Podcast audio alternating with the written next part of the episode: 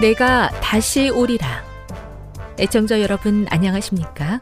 여기는 AWR 희망의 소리 한국어 방송입니다. 본 방송은 천국 복음을 온 세상에 전파하기 위해 제7일 안식일 예수 재림교회가 설립한 세계 방송망입니다. AWR 희망의 소리는 유럽, 라틴 아메리카, 아프리카, 러시아, 아시아의 방송망을 통해 전 세계에 복음을 전파하고 있습니다. AWR 아시아 희망의 소리 방송국은 한국어 방송을 매일 5시간씩 송출하고 있습니다. 희망의 소리 방송은 인터넷과 스마트폰을 통해서도 언제나 청취하실 수 있습니다.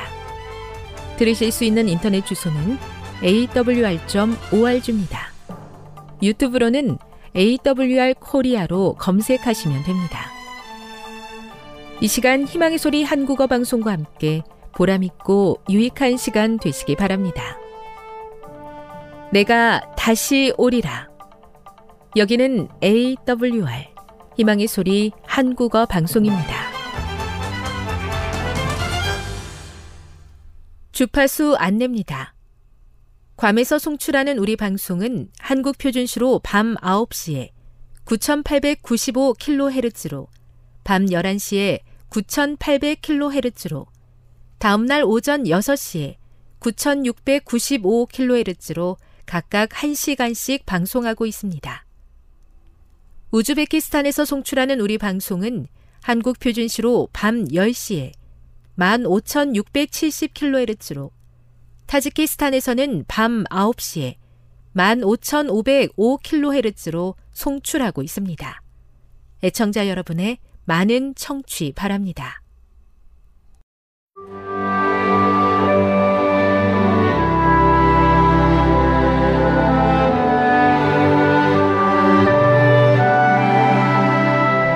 읽어주는 교과 다섯째 날 10월 20일 목요일 땅의 티끌 가운데서 자는 자들 앞으로 살펴보겠지만 신약은 죽은 자의 부활에 대해 굉장히 많이 언급한다. 그리고 이미 살펴본 바와 같이 구약에서도 죽은 자의 부활에 대한 개념이 등장한다. 구약시대 사람들도 우리와 마찬가지로 최후의 부활에 관한 소망을 가지고 있었다. 예수님과 같은 시대에 살았던 마르다는 이미 부활에 관한 소망을 가지고 있었다. 의심의 여지 없이 구약 시대에도 유대인들은 마지막 때에 있을 부활에 관한 지식을 가지고 있었다. 비록 모든 사람이 그 사실을 믿지 않았을지라도 말이다. 다니엘 12장을 읽어보라. 위대한 선지자의 글에서 부활에 관한 어떤 소망을 발견할 수 있는가? 다니엘 12장 1절은 그 정체가 많은 논쟁의 대상이 되었던 미가엘을 가리켜 큰 군주라고 부른다. 다니엘서에 기록된 모든 핵심적인 이상들이 그리스도와 그분의 왕국의 나타남으로 그 절정에 이르기 때문에 이 본문 또한 같은 원칙이 적용되어야 한다. 우리는 다니엘서에서 같은 거룩한 존재를 나타내는 다양한 표현들을 발견한다. 군대의 주제, 다니엘 8장 11절, 만왕의 왕, 다니엘 8장 25절, 기름 부음을 받은 자 곧 왕, 다니엘 9장 25절, 큰 군주 미가엘, 다니엘 12장 1절. 그러므로 우리는 미가엘 또한 그리스도라고 이해해야 한다. 지금까지 살펴본 구약의 모든 본문들은 의인의 부활에 관해 이야기했다. 그런데 다니엘 12장은 의인의 부활과 악인의 부활 두 가지를 이야기한다. 미가일이 일어날 때 땅의 티끌 가운데서 자는 자 중에서 많은 사람이 깨어나 영생을 받는 자도 있겠고 수치를 당하여서 영원히 부끄러움을 당할 자도 있을 것이다. 많은 사람들은 이 성경절이 그리스도의 재림 바로 직전에 있을 특별 부활에 대해 말한다고 보는데 이 부활에는 어떤 특정한 의인들과 악인들이 포함된다. 교훈입니다. 다니엘 12장에서는 부활에 관한 다른 구약의 말씀들과 달리 의인과 악인 모두의 부활에 관해 언급하면서 그들의 최후의 운명에 대해 이야기한다. 묵상. 다니엘 12장 2절에 기록된 말씀을 통해 성경에 나타난 특별 부활에 대해 묵상해 보십시오. 무덤은 열리고 땅의 티끌 가운데서 자는 자 중에 많이 깨어 영생을 얻는 자도 있겠고 수욕을 받아서 무궁히 부끄러움을 입을 자도 있을 것이다. 셋째 천사의 기별을 믿고 죽은 사람들은 모두 영화롭게 된 몸으로 무덤에서 나와 하나님의 율법을 지킨 자에게 주는 하나님의 평화의 언약을 듣는다. 그를 찌른 자들, 그리스도의 죽음의 고통을 조소하고 조롱한 자들, 그리스도의 진리와 그분의 백성들을 몹시 핍박한 자들도 또한 일어나서 영광 중에 계신 그분을 쳐다보고 충성되고 온순한 사람들에게 주어지는 영광을 보게 된다. 각시대 대쟁토 637 적용 의인의 부활에 참여하기 위해 하나님의 능력에 힘입어 오늘 그대의 삶 속에서 변화해야 할 것이 있다면 무엇일까요? 영감의 교훈입니다. 재림 광경을 미리 본 모세.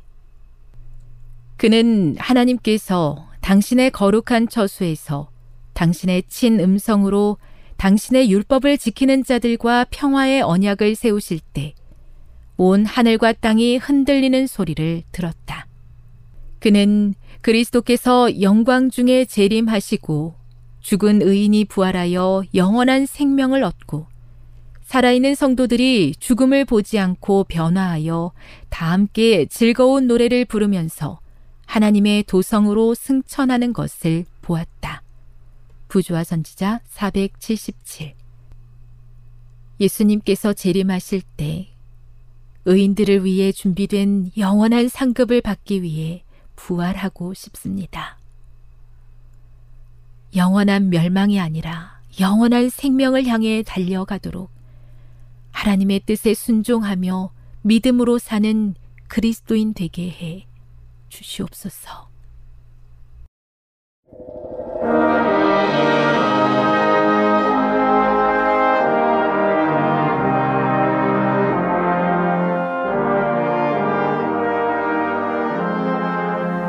성도 여러분, 안녕하십니까? 함께 하나님의 말씀을 보도록 하겠습니다. 여호수아 3장 1절부터 6절까지 있는 말씀입니다. 여호수아가 아침에 일찍 일어나서 이스라엘 사람으로 더불어 시딤에서 떠나 요단에 이르러서는 건너지 아니하고 거기서 유숙하니라. 3일 후에 유사들이 진중으로 두루 다니며 백성에게 명하여 가로되 너희는 레위 사람 제사장들이 너희 하나님 여호와의 언약궤 매는 것을 보거든 너희 곳을 떠나 그 뒤를 쫓으라. 그러나 너희와 그 사이 상거가 2천 규빗쯤 되게 하고 그것에 가까이 하지는 말라. 그리하면 너희 행할 길을 알리니 너희가 이전에 이 길을 지나보지 못하였음이니라. 요수아가 또 백성에게 이르되 너희는 스스로 성결케 하라. 여호와께서 내일 너희 가운데 기사를 행하시리라. 요수아가 또 제사장들 일러 가로되 언약궤를 메고 백성 앞서 건너라 하매 곧 언약궤를 메고 백성 앞서 나가니라. 성도 여러분, 행복하고 평안한 하루 되셨습니까? 사실 제가 이렇게 질문을 드리고 있지만 요즘 정말 마음이 편하고 행복한 사람들이 얼마나 될까요? 이 땅의 거의 모든 사람들이 힘들고 지친 하루하루를 보내고 있는 것이 현실입니다. 하지만 그럼에도 불구하고 하나님이 우리와 함께 하시고 우리가 하나님과 함께 하면 여전히 이 땅은 살만한 세상이고 행복과 평안을 찾을 수 있을 것입니다. 오늘은 조금 전에 읽은 말씀을 중심으로 내 인생에 하나님이 신호등을 켜시면 이런 제목의 말씀을 준비해 보았습니다. 오늘날은 굉장히 바쁘고 빠르게 살아가는 시대입니다. 그래서 젊은이들 사이에 집은 없어도 자동차를 먼저 마련한 시대로 알려져 있습니다. 시골에 살아도 아무리 가난해도 집집마다 한두 대의 자동차를 가지고 있습니다. 남자들이 필수로 지갑에 넣고 다녀야 할 세 가지가 있다 하지요. 주민등록증, 카드 한 장, 운전면허증. 하지만 이것도 옛말입니다. 이제는 이 땅의 모든 여자분들도 이 세 가지가 보편화된 세상입니다. 요즘 저희 집사람도 나이 먹어 운전 연습하느라 진땀을 빼고 있습니다. 그런데요, 조금 익숙해지더니 시도 때도 없이 운전대를 달라고 해서 난감할 때가 한두 번이 아닙니다. 이렇게 하는 목적은 딱 한 가지입니다. 빨리 가겠다는 것입니다. 빨리 다니겠다는 것입니다. 하지만 이런 운전자들이 반드시 지켜야 될 것이 있지요. 바로 신호등입니다. 아무리 바쁘고 시간이 없어도 신호등은 반드시 지켜야 하는 것입니다. 만일 어느 누군가가 신호등을 무시하는 순간 사고가 나거나 아니면 벌금을 물게 될 것입니다. 그런데요, 요즘은 신호등을 어기고 운전하는 그런 사람들을 너무도 쉽게 볼 수 있습니다. 어쩌면 우리 가운데에서도 신호등을 한두 번이라도 어기고 질주했던 경험이 있을 것입니다. 그런데요, 우리들의 신앙생활에도 하나님의 신호등이 있다는 것을 아십니까? 멈추라는 빨간 등, 조심하라는 노랑 등, 전진하라는 초록색 등이 있다는 것을 기억하십니까? 빠르고 급히 살아가는 현대인들에게 신호등을 제대로 지키는 것은 때로 힘든 일일 것입니다. 그러다 보니 그것이 습관화되어서 하나님의 시간, 하나님의 타이밍을 기다리는 것도 마찬가지일 때가 종종 있습니다. 하지만 우리는 하나님의 신호등을 정확히 따르는 것, 하나님의 음성이 들릴 때까지 멈추어 서서 하나님의 신호등을 기다리는 것이 매우 중요합니다. 오늘 우리가 읽은 본문의 말씀은 드디어 이스라엘 백성들이 가나안 땅으로 출발하는 이야기입니다. 가나안 땅에 정탐을 갔던 두 명의 정탐꾼들이 가져온 소식은 요수아를 비롯해서 이스라엘 백성들을 흥분시키고도 남았습니다. 그 소식의 내용이 무엇이었습니까? 기생 라합이 들려주었습니다. 여리고의 백성들은 오래전부터 이스라엘의 하나님이 하신 일들을 듣고 마음이 녹았다는 것입니다. 겁을 잔뜩 먹고 두려워 떨고 있다는 것입니다. 요수아 2장 23절로 24절의 말씀에 보면 그 두 사람이 돌이켜 산에서 내려와 강을 건너 눈의 아들 여호수아에게 나와서 그 당한 모든 일을 고하고 또 여호수아에게 이르되 진실로 여호와께서 그 온 땅을 우리 손에 붙이셨으므로 그 땅의 모든 거민이 우리 앞에서 간담이 녹더이다. 그렇습니다. 이미 여리고의 백성들은 간담이 서늘하게 녹아 있었습니다. 겁을 잔뜩 먹고 있었습니다. 꼬리를 내리고 있었습니다. 이미 싸움이 끝난 것이나 마찬가지였습니다. 이 보고를 들은 여호수아는 불현듯 40년 전의 일이 생각났을 것입니다. 40년 전에 자기도 다른 11명의 정탐꾼들과 함께 가나안을 정탐했던 그런 적이 있었습니다. 그런데 그때 자신과 칼렙을 제외한 나머지 10명의 정탐꾼들은 보고하기를 우리는 그들 앞에 메뚜기같이 힘이 없고 보잘것없는 존재라고 보고를 해서 하나님과 모세 그리고 이스라엘 백성들을 실망시키고 낙담시켰습니다. 그리고 그 일로 인해서 그들은 40년이란 긴 세월을 광야 메마르고 건조한 곳에서 고생을 했습니다. 그런데 지금 두 명의 정탐꾼들이 가져온 보고는 여호수아와 백성들을 흥분시키고 있는 것입니다. 여리고의 백성들이 이스라엘 백성들의 이야기로 간담이 서늘하고 녹아버렸다는 것입니다. 이 이야기를 듣자마자 여호수아가 보인 반응이 있습니다. 여호수아 3장 1절에 보면 여호수아가 아침에 일찍 일어나서 이스라엘 사람들로 더불어 시딤에서 떠나 요단에 이르러서는 건너지 아니하고 거기서 유숙하니라. 그렇습니다. 아침 일찍 머물러 있던 시딤을 떠나 요단강에 도착했다는 것입니다. 그런데 요단강에 도착한 여호수아와 이스라엘 백성들은 요단강을 건너지 아니하고 그곳에서 유숙했습니다. 그냥 곧장 달리지 않고 멈췄다는 것입니다. 여러분, 바로 눈앞에 보이는 가나안 땅, 그들이 얼마나 그리워하고 들어가고 싶었던 그 땅입니까? 그곳에 오기 위하여 그들은 자신들의 생활 터전이었던 애굽을 떠나 40년을 광야에서 온갖 고생을 타였습니다. 그런데 그 가나안이 바로 그 코앞에 있는 것입니다. 멀어도 몇백 미터, 가깝게는 몇십 미터 앞에 가나안 땅이 보이는 것입니다. 제가 출장으로 중국 연길에 간 적이 있었습니다. 그랬더니 그곳에 계시는 한 장로님께서 저를 두만 강변으로 데리고 가셨습니다. 정말 저도 꼭 가고 싶었던 곳이었습니다. 두만 강변, 북녘 땅이 코앞에 보이는 바로 그곳까지 가게 되었습니다. 얼마나 북한 땅이 가까운지 가장 가까운 곳은 돌멩이를 던지면 북한 땅에 떨어질 만큼 가까운 곳까지 데리고 가셨습니다. 가슴이 두근두근하고 심장이 오그라드는 기분이었습니다.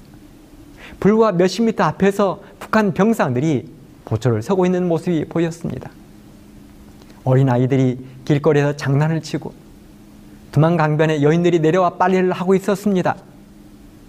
제가 그저 양말을 벗고 바짝, 바지가랑이를 걷어 올리고 그곳에 들어서면 단 몇 분 만에 도착할 짧은 거리였습니다. 큰 소리로 여보세요라고 외치면 손을 들어 흔들어 대답할 것 같은 거리였습니다. 저를 안내하신 장로님이 말씀하시기를 조심하라고 주의를 주셨습니다. 사진을 함부로 찍지 말고 찍고 싶으면 눈에 띄지 않게 조심해서 찍으라는 것입니다. 그렇게 사진을 몇 장 찍고 도망치듯 그 자리를 저는 떴습니다. 그런데 이스라엘 백성들이 바로 그 지점에 도착한 것입니다. 그런데요, 성경은 기록하기를 요단에 이르러서는 건너지 아니하고 거기서 유숙하니라 하고 기록을 했습니다. 멈추어 섰다는 것입니다. 유숙. 곧 다시 천막을 치고 잠을 잤다는 것입니다. 그냥 건너버리면 될 것을 또 멈춰 섰다는 것입니다. 얼마나 짜증이 났을까요? 목적지가 코앞인데 그냥 건너도 아무 문제가 없을 것 같은데 또다시 멈춘 것입니다. 여러분도 그런 경험이 있을 것입니다. 자동차가 달리는데 자꾸 신호등이 걸리면 얼마나 짜증이 나십니까? 그래서 거리가 좀 멀고 돌아가더라도 가급적이면 신호등이 없는 도로를 찾아다니는 것이 우리들의 모습 아닙니까? 그런데 우리 하나님은 결정적인 순간 이렇게 멈춰 세운 일이 한두 번이 아니었습니다. 멈춤 신호등은 바로 기드온과 300명의 군사들에게도 있었습니다. 미디안의 적군들이 쳐들어왔을 때 하나님은 기드온에게 백성들을 데리고 싸우러 나가라고 말씀하셨습니다. 그런데요, 기드온이 군사를 모집해 보니 모인 사람들이 3만 2천 명이었습니다. 그 숫자를 보고 기드온과 사람들은 생각했을 것입니다. 이 숫자로 어떻게 싸워? 미디안의 군사들은 정예병 13만 5천인데 우리는 3만 5천. 그것도 오합지졸. 그래서 싸우러 나갈 마음도 별로 없는데 하나님께서 또 이상한 명령을 내리셨습니다. 아직 나가지 말라는 것입니다. 그리고 말씀하기를 싸울 마음이 없는 사람은 돌려보내라는 것입니다. 그래서 2만 2천 명이 돌아가고 싸울 마음이 없는 2만 2천 명이 돌아가고 이제 남은 숫자는 1만 명이었습니다. 하지만 하나님은 이번에도 멈추라고 말씀하셨습니다. 그리고 물가로 데려가서 시험을 통과한 300명만 빼고 나머지는 집으로 돌려보내라고 말씀하셨습니다. 개포모로 엎드려서 물 먹은 사람들은 집으로 돌려보내라는 것입니다. 이렇게 해서 13만 5천 명의 미디안 군사들과 300명만 남은 기도원의 군사들이 전쟁을 한 것입니다. 하지만 결과는 어떻게 되었습니까? 미디안의 왕인 세바와 살문나를 비롯한 전군이 멸망했습니다. 300명의 군사가 하나님의 능력으로 미디안의 13만 5천 명을 완전히 멸망시킨 것입니다. 그렇습니다. 하나님이 멈추라, 주의하라, 가라 하는 데는 이유가 있습니다. 그런데 사람들은 하나님의 시간, 하나님의 타이밍을 잘 기다리지 않을 때가 있습니다. 멈추라 하면 멈추고, 기다리라 하면 기다리고, 가라 하면 가야 하는데, 조급증이 나면서 기다림의 신호인데도 멈추지 못하고 달리는 경우가 있습니다. 놀랍게도 믿음의 조상이라 불리우는 믿음의 아버지라 불리우는 아브라함도 그런 적이 있습니다. 하나님이 갈대우르에 살고 있던 아브라함을 부르면서 했던 언약이 있습니다.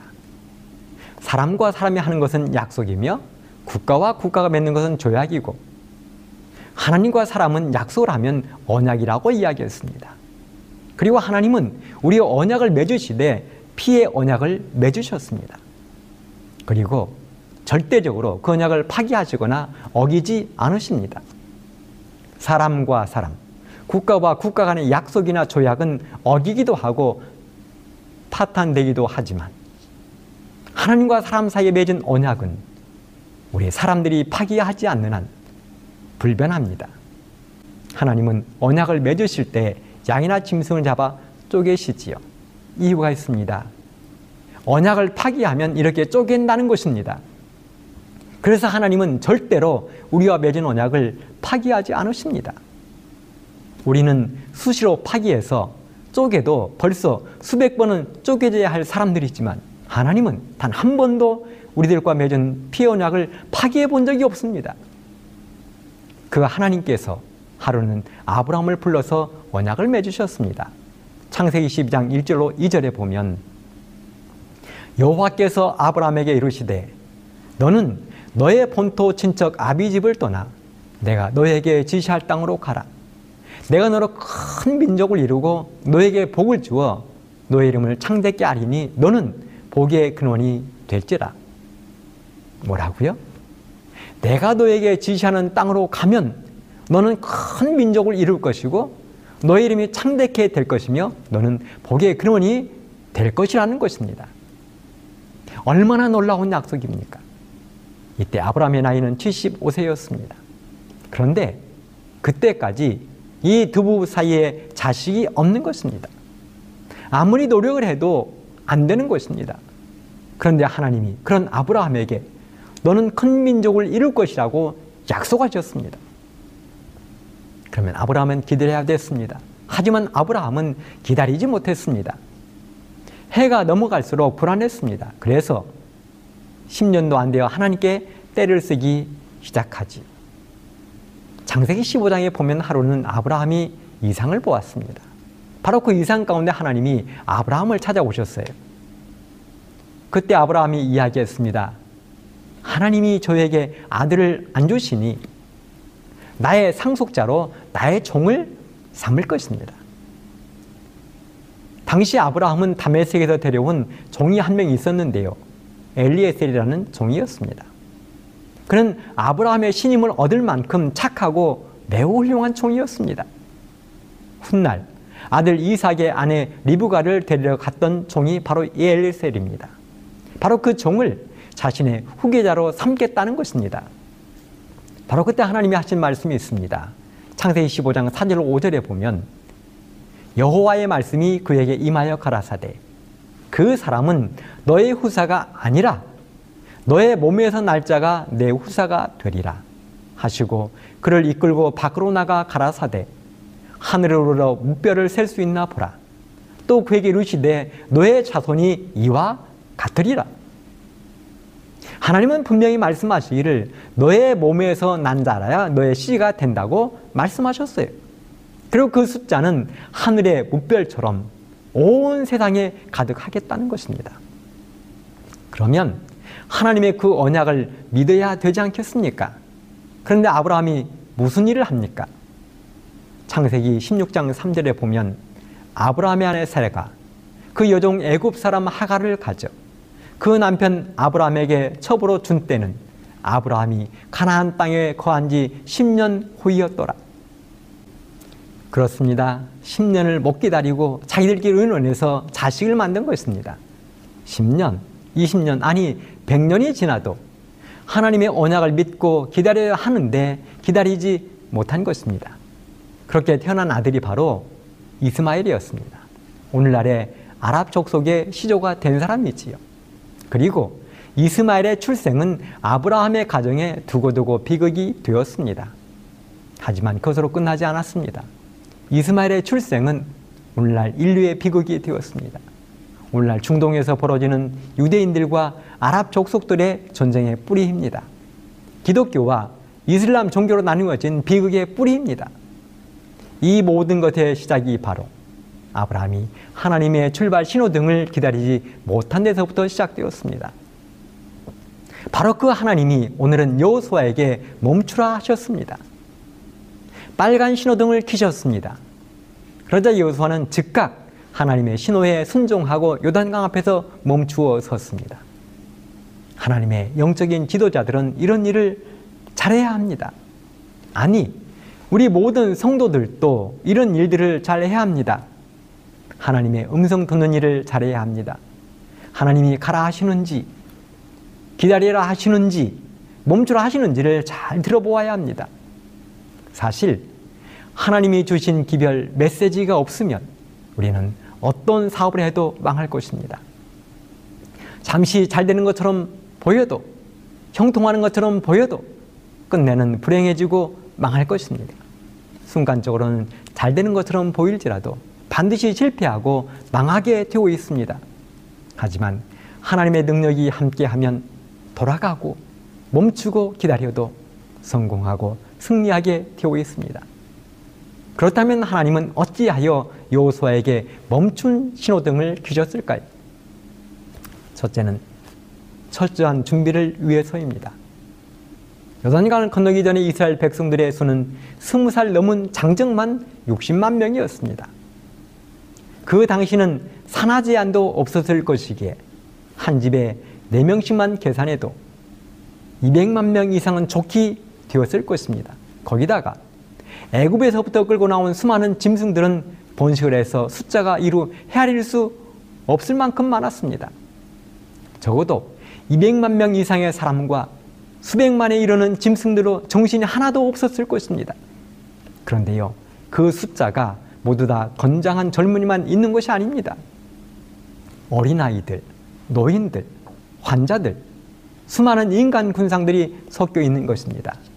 이 사람들이 시딤에서 요단까지 약 40리를 이동해 왔습니다. 그래서 하나님은 요단을 건너기 전에 마지막으로 그들을 정리시켜야 했습니다. 그들은 먼저 자신들이 지금까지 이동해온 애굽에서 이곳까지의 여정을 다시 한번 정리했을 것입니다. 그들이 이동해온 40년의 세월을 그들은 다시 한번 돌아보았을 것입니다. 그들은 무수한 사건들을 겪었습니다. 애굽에서는 하나님의 무서운 열재앙이 애굽 땅과 사람들에게 내리는 것을 목격했습니다. 그들은 그 후손입니다. 홍해 바다 앞에서 절체절명의 순간에 하나님이 가르신 홍해 바다를 그들은 보았습니다. 그리고 그들이 그 후손입니다. 반석을 열어 물을 내쉬고 아침마다 들에 나가면 하얗게 깔려 있는 만나를 거둘 수 있었습니다. 사나운 들짐승과 불뱀들로부터 공격을 받았고 이방 민족들과 전쟁을 치루었습니다. 단 일주일 정도면 들어갈 수 있는 가나안 땅을 바로 지척에 두고 한 번의 실수로 40년의 세월을 광야에서 보냈습니다. 그들은 이렇게 3일 동안 요단강가에 머무르면서 그들의 지나온 과거를, 지나온 일들을 다시 한번 돌아보면서 이제는 다시는 실수하지 않으리라는 마음의 준비를 철저히 하는 시간을 가졌을 것입니다. 두 번째는 하나님의 언약을 다시 한번 되새겨보는 시간을 가졌을 것입니다. 3일 후에 유사들이 진중으로 다니며 백성에게 명하여 가로되 너희는 레위 사람 제사장들이 너희 하나님 여호와의 언약궤 매는 것을 보거든 너희 곳을 떠나 그 뒤를 쫓아라. 여호수아가 또 제사장들에게 일러 가로되 언약궤를 메고 백성 앞서 건너라 하매 곧 언약궤를 메고 백성 앞서 나아가니라. 하나님이 말씀하셨습니다.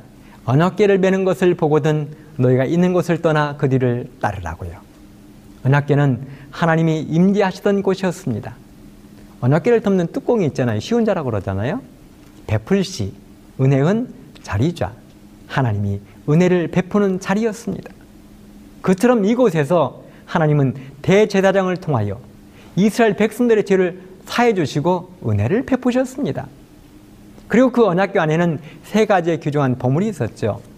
하나님의 거룩한 품성의 사본인 십계명과 하나님께 반역했던 고라의 후손들을 응징했던 아론의 쌍난 지팡이 이스라엘 백성들을 40년 동안 굶주리지 않도록 먹여 살렸던 만나를 담은 항아리 그래서 이스라엘 백성들은 요단 강가에서 마지막으로 언약궤를 바라보면서 하나님이 베풀어 주신 은혜를 생각했던 것입니다.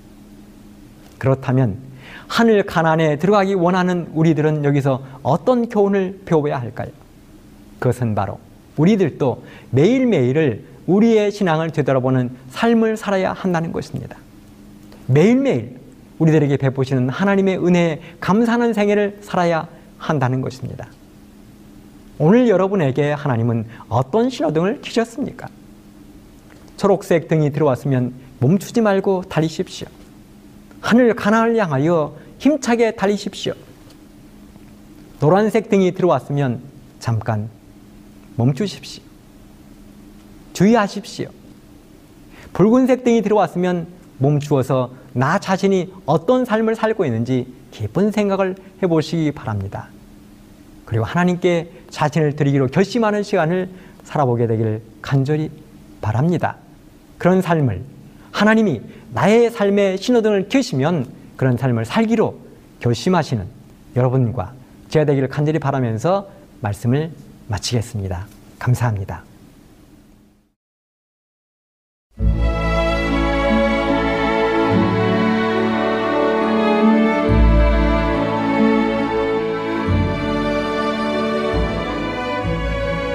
애청자 여러분 안녕하십니까? 명상의 오솔길의 유병숙입니다. 이 시간은 교회를 사랑하시고 돌보시는 하나님의 놀라운 능력의 말씀이 담긴 엘렌지 화이처 교회 증언 1권을 함께 명상해 보겠습니다. 태만을 책망함 사람들은 그대를 하나의 모본으로 바라본다. 그들을 그릇되게 인도하지 말라. 그대의 가만은 그대의 가정과 교회에서 잘못을 고쳐주도록 되어야 한다. 나는 주님께서 품성을 개발시켜주고 교회를 순결케 해줄 생기 있고 분명한 증언을 되살리시고 있음을 보았다. 그러므로 우리가 세상에서 분리되도록 명령을 받을 때 우리는 조잡하고 거칠고 통속적인 표현으로 낮추어져서 우리의 말을 할 수 있는 대로 무례하게 할 필요는 없다. 진리는 그 진리를 받아들인 자를 고상하게 해주고 취미를 세련되게 하고 판단을 거룩하게 해주기 위하여 의도된 것이다. 우리가 미구에 들어갈 교제, 곧 죄악으로 타락한 적이 없는 하나님의 천사들과의 교제에 익숙해지기 위한 끊임없는 노력이 있어야 한다. 품성이 거룩하고 태도가 정숙하고 말에 흠이 없어야 한다. 그리하여 우리는 마침내 승천하기에 적합해질 때까지 한 계단씩 향상되어 가야 한다. 자녀들에 대한 의무. 나는 일반적으로 부모들이 자녀들을 올바르게 취급하지 않고 있음을 보았다. 마땅히 제지되어야 할 만큼 제지되지 않고 자만에 사로잡히고 자신의 성량대로 하도록 방임되었다. 옛날에는 부모의 권위가 인정을 받았다. 그 당시에는 자녀들이 부모에게 순종하고 두려워하고 존경하였다. 그러나 이 마지막 때에는 순서가 바뀌어졌다. 어떤 부모는 자녀들에게 복종한다.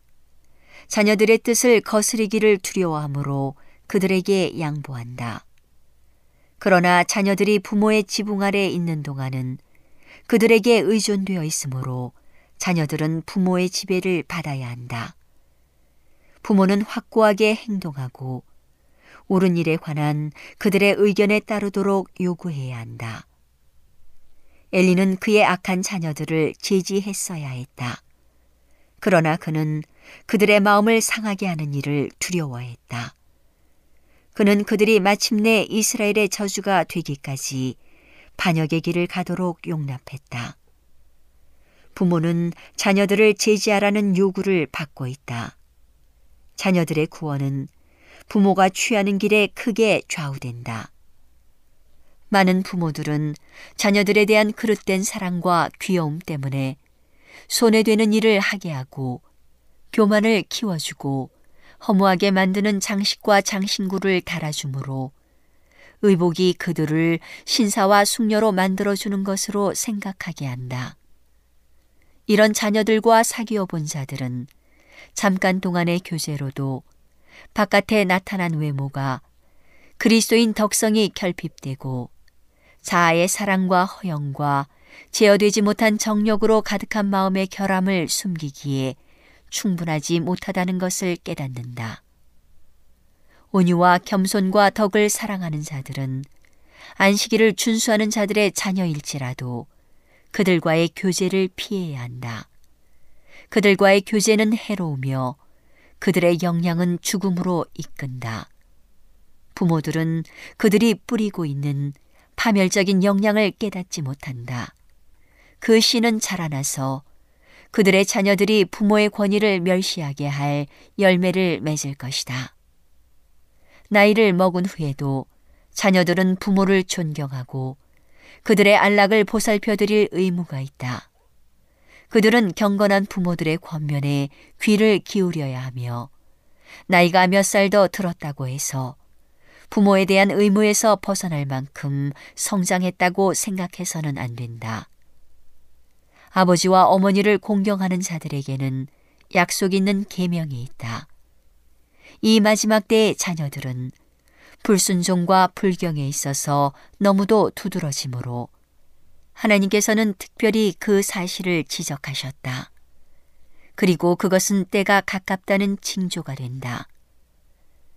그것은 사탄이 젊은이들의 마음을 거의 완전히 지배하고 있다는 것을 보여준다.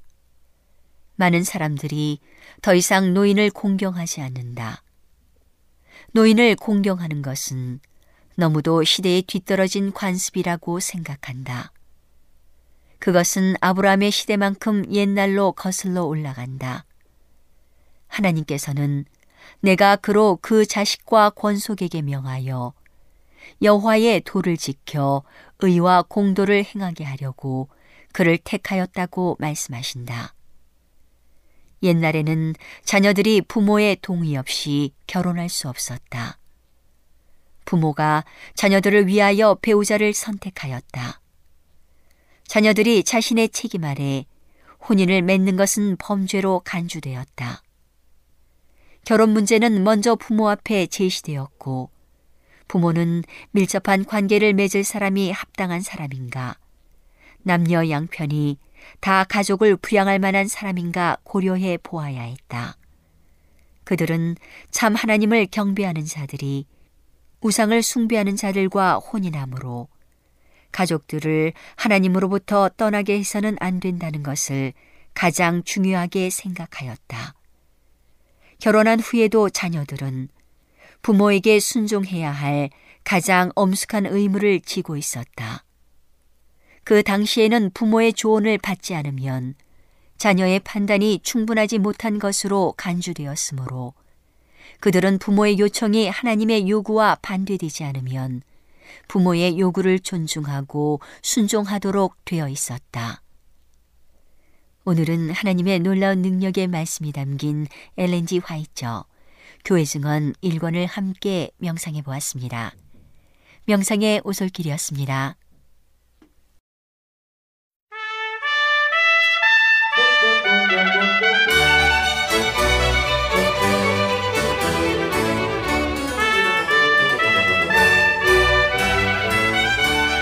여러분 안녕하십니까. 걸어서 성경 속으로 시간입니다. 오늘도 이상락 목사님과 함께 감남산으로 출발해 보도록 하겠습니다. 목사님 안녕하세요. 안녕하세요. 어, 목사님께서 지난 시간에 예루살렘에 입성하시고 또 감남산에 얽힌 여러 가지 말씀들을 해주셨는데요. 어, 서론만 들은 것 같아요. 오늘 그 이어서 계속 말씀해 주시면 감사하겠습니다. 고맙습니다. 지난 시간에 감남산 정상 동쪽에서 아, 내려다본 광경을 좀 설명을 했습니다. 오늘은 그 감남산 승천지에 세워진 승천 교회에 대한 이야기로부터 시작하려고 합니다. 그 동쪽에서 어, 사회를 다 바라보고 아주 감격스러운 마음으로 예수님의 따스한 시선을 느끼면서 이제 감남산 곳곳에 있는 기념적인 몇 교회를 찾아 아, 나섰습니다. 의미 없는 순간은 없는 것입니다. 먼저 감남산 동쪽 감망대에서 조금 아래로 내려와 에투르라고 하는 아랍인 동네에 소재한 예수님 승천 교회로 향했습니다. 갑자기 청신한 바람이 온 몸을 휘감고 돌았습니다. 아주 쾌적한 길이었습니다. 시야는 넓게 펼쳐지면서 마을이 한눈에 들어오고 주위의 전경이 아주 안온하게 느껴졌습니다. 그러나 성천교회에 다다랐을 때에 아주 스산한 바람과 쓸쓸한 냉기가 흘러들었습니다. 휑하게 느껴지는 이 빈 뜰에 정막만이 갑놀고 마치 잠이라도 든 것처럼 아주 고즈넉했습니다. 그 초라한 규모와 항랑감의 망년자실해질 따름이었습니다. 이 감남산 승천교회는 러시아 정교회 소속으로 팔각형 담으로 둘러져 있었습니다. 12세기 초 십자군이 세운 거대한 교회를 1187년 아랍의 살라딘이 파괴해 버렸습니다. 황량한 뜰에는 교회 건물이란 오간데 없고 앙상한 팔각의 담장과 팔각형의 소형 승천 도움만 이렇게 덩그러니 남아 있었습니다. 그 입구에 그 독특한 그 통옷 갈라 갈라비아라고 그러는데 이 갈라비아를 통째로 걸친 남자 아랍 남자가 아주 배가 두둑이 나왔는데 흐느적 흐느적 걸으면서 기념물을 팔고 있었습니다. 그 초라한 승천 도움 안은 들어가서 보니까 아주 연화문평 됨직한 아주 어두컴컴한 홀이었습니다. 텅 빈 바닥에는 예수님께서 승천하실 때 밟았다는 승천 바위가 있고 촛불이 켜져 있었습니다. 흡사 사람의 발쪽 발자국 같은 것이 아주 움푹 이 바위에 피어 있는데 예수님의 족적이라고 합니다. 여러 나라에서 온 사람들이 거기에 무릎을 꿇고 엎드려서 경건하게 손으로 만지거나 입을 맞춥니다. 처음에 갔을 땐 다 이래 만져보고 발도 올려보고 다 할 수 있지만은 이제 요즘은 가서 보니까 유리로 덮여 있, 보호되고 있었습니다. 그래서 지난번에 제가 왔을 때는 사람 없는 틈을 이용해서 거기에 가만히 제 발을 한번 올려놔 봤습니다. 예수님의 그 발자국이니까 예수님의 발이 얼마나 클까 뭐 여러 가지 호기심에 제 발을 딱 갖다 올려놨더니 순간적으로 망감이 아주 교차했고 예수님의 숨결이 들리는 것 같았습니다. 갑자기 사도행전 1장에 나오는 예수님의 승천 장면이 아지런히 감지되었습니다. 그분은 두 손을 펴시고 제자들을 축복하시는 중에 강력한 힘에 이끌려 천천히 하늘로 승천하셨습니다. 그때 두 천사가 나타나 말했습니다. 사도행전 1장 11절에 이런 말씀이 있죠. 갈릴리 사람들아 어찌하여 서서 하늘을 쳐다보느냐 너희 가운데서 하늘로 올리신 이 예수는 하늘로 가심을 본 그대로 오시리라.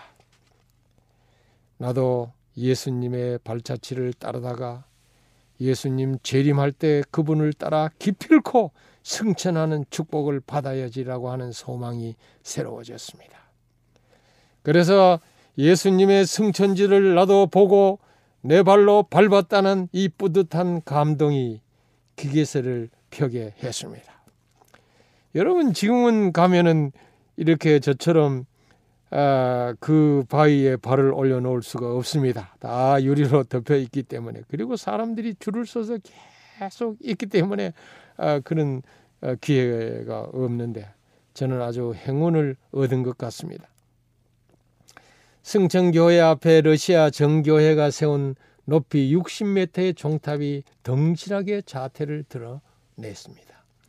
훤칠하게 뻗어오른 아름다운 승천 아, 탑입니다. 일반에게 공개되지 않고 있습니다.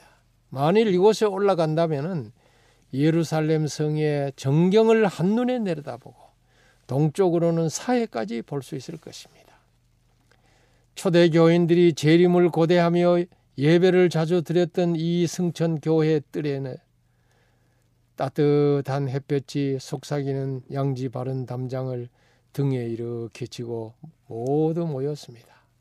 우리는 함께 찬미를 불렀습니다. 주님 오시는 그날이 언제일지를 감격적으로 부르니 아 뜰에 적막감이 다 아, 쫓아버리는 것 같았습니다. 아주 숙연한 자세로 이때에 우리는 목사님의 설교를 경청했습니다. 그 목사님이 설교를 하시면서 어, 어머님 때로부터 받은 재림의 소망을 아주 진지하게 간증했을 때 은혜가 충만했고 저는 정말 커다란 감동을 받았습니다. 사실 이곳은 이슬람 교도들이 장악하고 있어서 예배가 허락되지 않는 곳인데 우리는 잠깐 행운을 잡은 것입니다. 그리고 그곳에서 재림의 소망 올라가시면서 내가 다시 오리라고 하신 주님의 그 말씀을 기억한 것이 저에게는 아주 아, 감명 깊은 곳이었습니다. 네, 목사님 말씀을 듣고 있노라니 저도 이 감남산 그 꼭대기에 서서 예수님 하늘을 승천하시는 그 장면을 바라왔던 제자들 속에 함께 있었던 그런 느낌을 가질 수가 있었습니다. 어, 목사님 그런 감동이 어, 다녀오신 모든 분들에게 깊이 전달됐을 것 같은데요. 이 방송을 듣는 모든 분들에게도 여기 전달될 수 있을 것이라 생각을 합니다. 감사합니다. 어, 목사님 거기를 그럼 떠나신 다음에는 또 어느 교수를 이렇게 다녀오셨는지요? 예, 이 감남산에는 그 에, 유적지가 아주 많이 있죠. 그 다음에 이 승천 교회에서 100여 미터 어, 내려오면은 파테르 노스테르 교회라고 하는 곳이 있는데 일명 주기도문 교회라고 합니다. 거기 초입에 들어서니 아주 분위기가 호젓하기 이를 데 없었습니다. 이 교회는 처음에 콘스탄티누스 황제가 감남산 동굴 위에 길이 65m, 폭 30m의 교회를 지었습니다. 그리고 몇 번 파괴되고 재건되는 역사를 반복한 후에 오늘에 이르렀습니다. 그래서 지금의 교회는 전쟁의 상흔 위에 외에 답사객의 눈을 사로잡을 만한 어떠한 조형적 매력도 갖추지 못하고 있습니다. 다만 교회의 뜰에 남아있는 돌들이 그 옛날을 말해주고 있습니다. 빈 뜰에 들어서면은 고즈넉한 정치가 풍겨 뜰 안을 걷다 보면 마음이 아주 편안해집니다. 그래도 우리 주기도문 교회니까 우리 일행은 그곳에 모여서 찬미를 부르고 그리고 말씀을 읽고 또 주기도문을 외우고 기도하는 예배를 우리가 먼저 드렸습니다. 주기도문 교회는 예수님이 제자들에게 주기도문을 가르쳐 주신 장소에다 세운 교회입니다. 누가복음 11장 1절부터 4절에 나오지요. 그리고 마태복음 24장 3절부터 마태복음 26장 2절까지에 보면은 세상 종말에 대한 말씀이 있는데 바로 이 말씀을 하신 장소가 이 주기도문 교회입니다. 아주 정결하고 청순한 이 교회의 구석구석에 답사객들을 노리는 검은 손들이 오늘날 기다리고 있습니다. 어떤 사람은 맹인인 것처럼 능청스럽게 야지랑을 떨고 있고요. 그 소매치기들에게 딴 나라 사람들에 비해서 현금을 많이 가지고 다니는 한국인들은 아주 럭키 베이트 곧 신나는 미끼라고 합니다. 그래서 우리는 바짝 긴장해 가지고 이곳 저곳을 둘러보면서 아 이렇게 가방을 그 손을 올리고 탁 붙들고 이렇게 돌아다녔습니다. 외국 여행 갈 때 기억할 것은 명품보다 소박하고 수수한 옷차림으로 다니면 위험의 요소가 줄어든다는 것입니다. 아무튼 소매치기 없는 나라는 영적 이스라엘밖에 없을 것입니다. 이 주기도문 교회에서 가장 볼만한 것은 벽에 붙은 세계 각국에서 자기 나라 말로 이렇게 기록해 가지고 보낸 주기도문입니다. 우리 한국 어, 가톨릭 부산 교구에서 보내온 한글 주기도문과 또 개신교에서 보내온 한글 주기도문도 여러 나라 주기도문 사이에 아주 당당히 어깨를 나란히 하고 있어서 감개무량했습니다.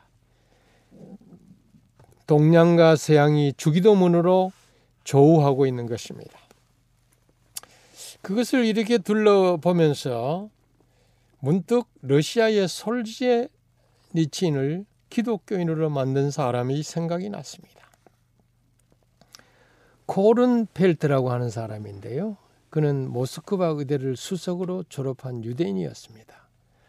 그러나 그는 하나님을 철저히 부정하고 살았습니다. 그가 한때 시베리아 유배된 유배되어 가지고 환자를 돌보고 있었습니다. 거기서 어느 날 심한 고문으로 죽음을 목전에 둔 기독교인을 만나게 되었습니다. 그 신자는 죽으며 마지막 남은 기운으로 뭘 했냐면 주기도문을 어, 외우고 그리고 자신을 고문한 사람들을 용서하며 그리고 숨을 꼴깍하고 거두었습니다. 이를 목격한 코튼펠트는 아주 감명을 받았어요. 그래서 그도 기독교인이 되었습니다. 그는 후에 한 장암 환자를 수술했고 그에게 복음을 전해줬습니다. 그 환자가 바로 솔제니친이었습니다. 주기도문이 일으킨 기적입니다. 기독교인들이 성경에서 제일 많이 외우는 성경절은 아마 주기도문일 것입니다. 잠깐 아, 우리는 거기서 기도를 드린 후 나는 주기도문을 중얼거리면서 발길을 돌려 감남산 전망대로 향했습니다. 네.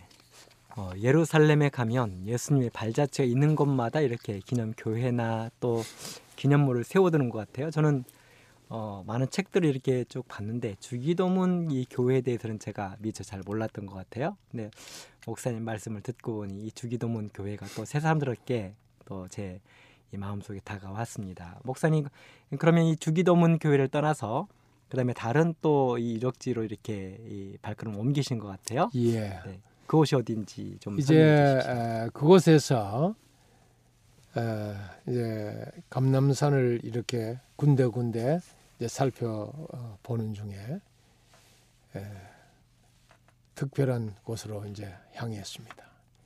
여러분 이스라엘 하면은 많은 사람이 먼저 예루살렘 성을 떠 올립니다. 풍광이 장엄하기야 어딘들 빠지고 싶으랴만 예루살렘 성은 그 중에서도 단연 발군입니다. 저는 아주 설레는 가슴을 달래며 감남산 위에서 예루살렘 성을 바라봤습니다. 아, 조망이 아주 탁 트이며 한눈에 들어오는 이 장쾌한 경간에 절로 탄성이 터졌습니다.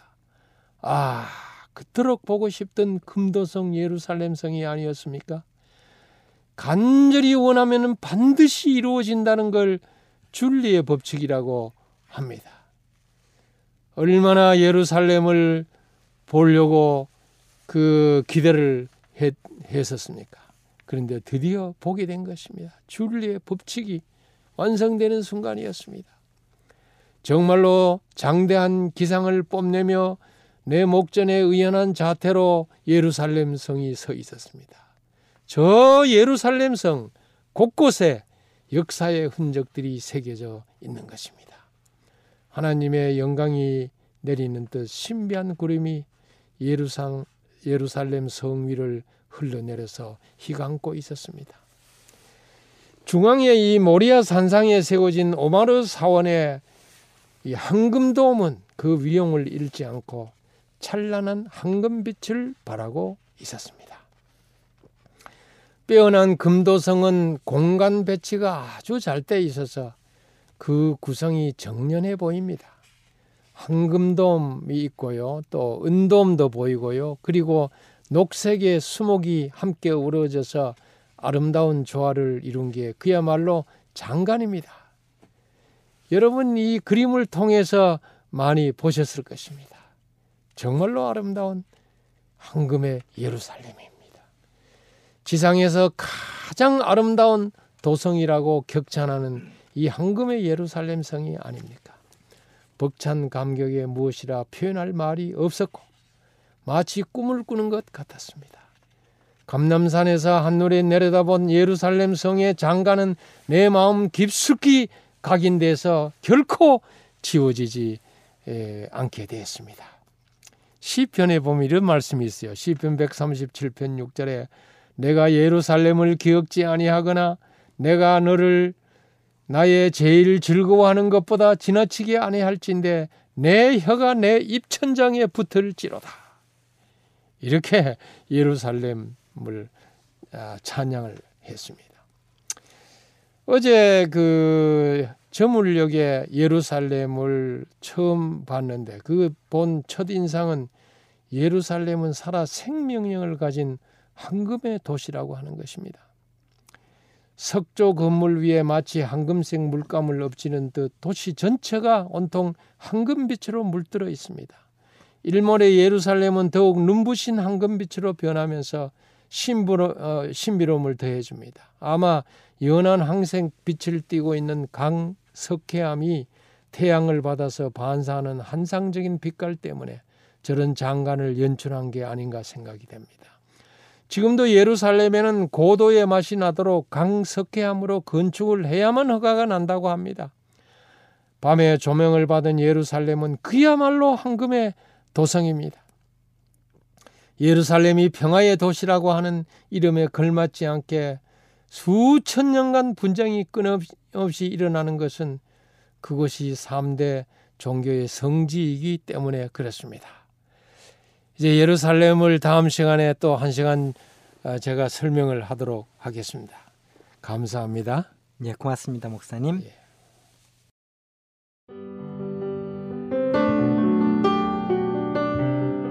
행복한 시간 되셨습니까? 지금까지 여러분께서는 AWR 희망의 소리 한국어 방송을 청취하셨습니다. 방송을 청취하시고 문의를 원하시는 분은 우편번호 02461 대한민국 서울시 동대문구 이문로 1길 11 희망의 소리 방송부 앞으로 편지나 엽서를 보내주시거나 지역번호 02-3299-5296에서 8번으로 전화 주시기 바랍니다. 지금까지 함께 해 주신 애청자 여러분들께 감사드립니다. 애청자 여러분, 다음 이 시간까지 하나님 안에서 늘 평안하십시오. 감사합니다. 내가 다시 오리라. 여기는 AWR 희망의 소리 한국어 방송입니다.